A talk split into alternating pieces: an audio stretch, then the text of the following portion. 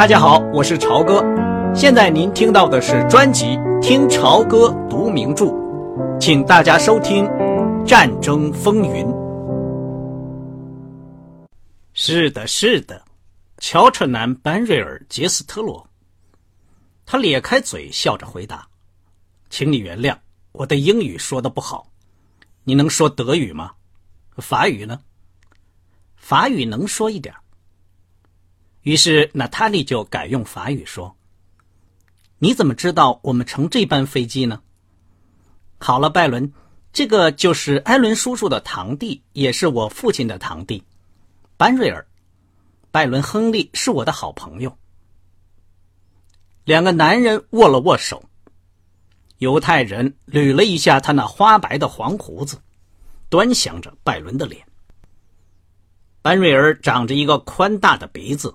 很浓的眉毛，一双深陷的蓝眼睛，有点斜，但是目光敏锐。拜伦觉得，在一两秒钟内，这位杰斯特罗就可以看出他是个异教徒，不过可能是个朋友。杰斯特罗用法语说：“很高兴认识你。”他把他们带到候机室的另一边。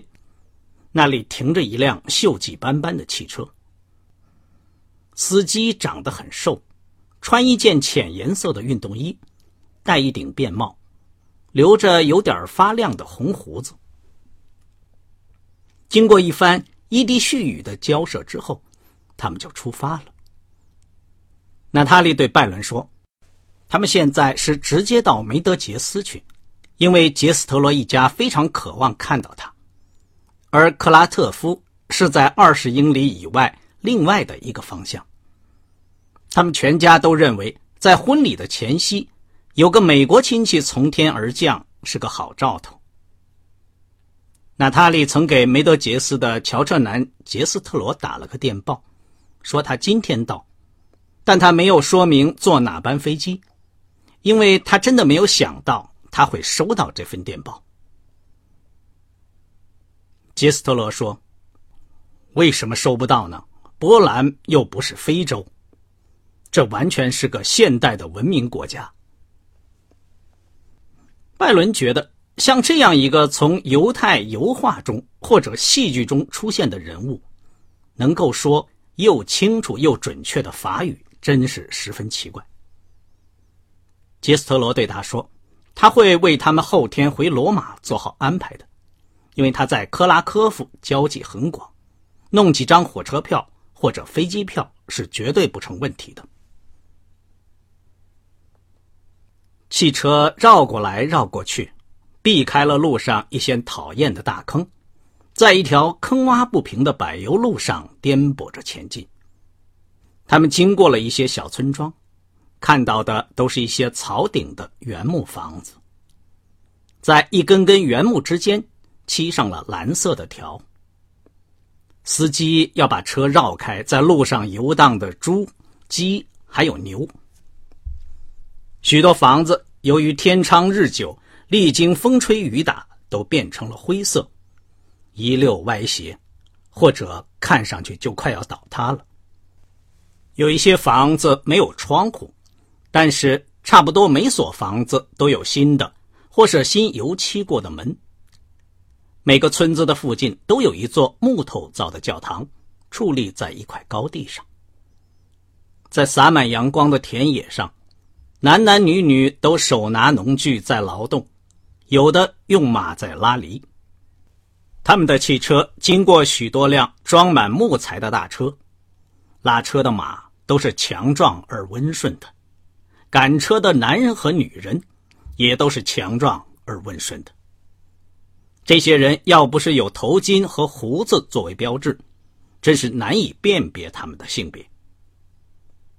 他们的汽车一路开到奥斯维辛，一路上没有看见一台拖拉机、一辆汽车，或是任何其他的机械。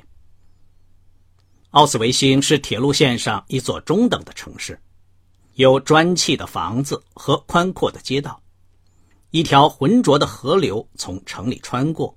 把城市分成两半。汽车开到城市的主要广场上，在电话局前面停了下来。娜塔莉和班瑞尔下了车，他们去给斯鲁特打电话。拜伦顶着烈日在广场上散步，引得一些居民偷偷的向他看。他买了一份冰激凌，女售货员一声不吭就收下了他的钱。奥斯维辛和华沙完全不同。这是一座低矮的城市，到处是淡褐色的建筑物，有一副穷乡僻壤、不欢迎陌生人的神情。拜伦巴不得马上就离开这里。当汽车驶进一片平坦的绿色田野，在沿河的一条肮脏的道路上行驶的时候，娜塔莉告诉他说：“斯鲁特发了火，也吃了一惊。”尽管娜塔莉把所有的罪过都揽到自己身上，斯鲁特还是对拜伦的头脑说了些不好听的话。我看他是得了神经病了，娜塔莉说：“你觉得他是不是怕德国人？”娜塔莉，我们这样离开他是有点没有礼貌。他朝拜伦奇怪的瞟了一眼，说：“这完全不是什么失礼的问题。”要知道，我们在一起一直谈到清晨，他早都该讨厌我了。什么？我看见你是三点钟回来的，不错。可是后来他又从走廊上给我打电话，说他疲劳过度，睡不着觉，我就又下楼和他出去了。原来如此，那你一定累坏了。怪得很，我觉得很舒服。我在飞机上打了个盹儿。现在又有这么新鲜的郊外空气，波兰的空气闻起来那么美妙，我在书上从没读到过这个。波兰是第一流的国家，班瑞尔用英语说，一边拿手捋了捋胡子。强壮的人民，希特勒是一个大威胁，我们不要战争。拜伦在梅德杰斯度过的这段时间。永远的留在他的记忆中，就好像去了一趟月球。虽然有常见的教堂耸立在常见的山丘上，可是村民差不多都是犹太人。梅德杰斯是由一堆堆建在弯弯曲曲的狭窄土路或石子路边上的房子组成。有些房子是原木的，有些是灰泥的，只有少数的砖房。一路倾斜下去，通向一片平坦的绿色的草地和一条蜿蜒的河流。在离镇子一英里的地方，有一幢式样像是法国城堡的大房子，已经没有了房顶，在河岸边荒芜着。这是一个贵族之家，已经没有了后代。这所房子在第一次世界大战中遭了难。但是整个村镇却保存了下来。杰斯特罗一家和他们的亲戚似乎占了梅德杰斯的一半他们簇拥着娜塔莉和拜伦，兴高采烈的把他们从一家带到另一家。昏暗的房子里面都差不多，小小的房间，大大的炉灶，笨重而光亮的维多利亚式家具，花边窗帘每家房子都有一群孩子，从地下爬的婴儿到少年儿童，年龄不等。一张张桌子上都摆满了酒、蛋糕、茶、糖块、伏特加和鱼。这一切都让人没有办法拒绝。他们在那儿待了一会儿，因为没有看见厕所，拜伦感到很不舒服。这样一连好几个小时。别人说的话，他一句都听不懂。在他看来，好像所有的犹太人都在不停的同时讲话。娜塔莉和那些穿黑上衣、黑裤子、笨重的靴子、留着长胡子的男人在谈话，和那些没有涂脂抹粉、劳累过度、穿了拖到脚踝的朴素衣裙的女人们聊天。他们好像都被他迷住了。每座房子的外边都围了一大群人，人们隔着窗子参加谈话。两位美国人的来访，显然是战后梅德杰斯最重大的一件事情。这是个什么样的地方啊？没有人行道，没有商店，没有电影院，没有汽车库，没有汽车，没有自行车，没有路灯，没有救火龙头，没有广告牌。除了沿河岸的一排电线杆外，没有一种声音或一种景象能把这个城镇和二十世纪连在一起。然而，娜塔莉·杰斯特罗是唯一从这个地方移居外地的一代人。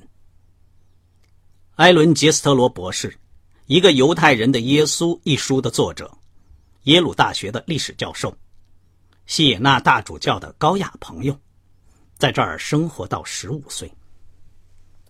那时候，他看来就像这些苍白、瘦弱、勤学的男孩子一样，戴了一顶黑色的大便帽，耳边留着鬓发。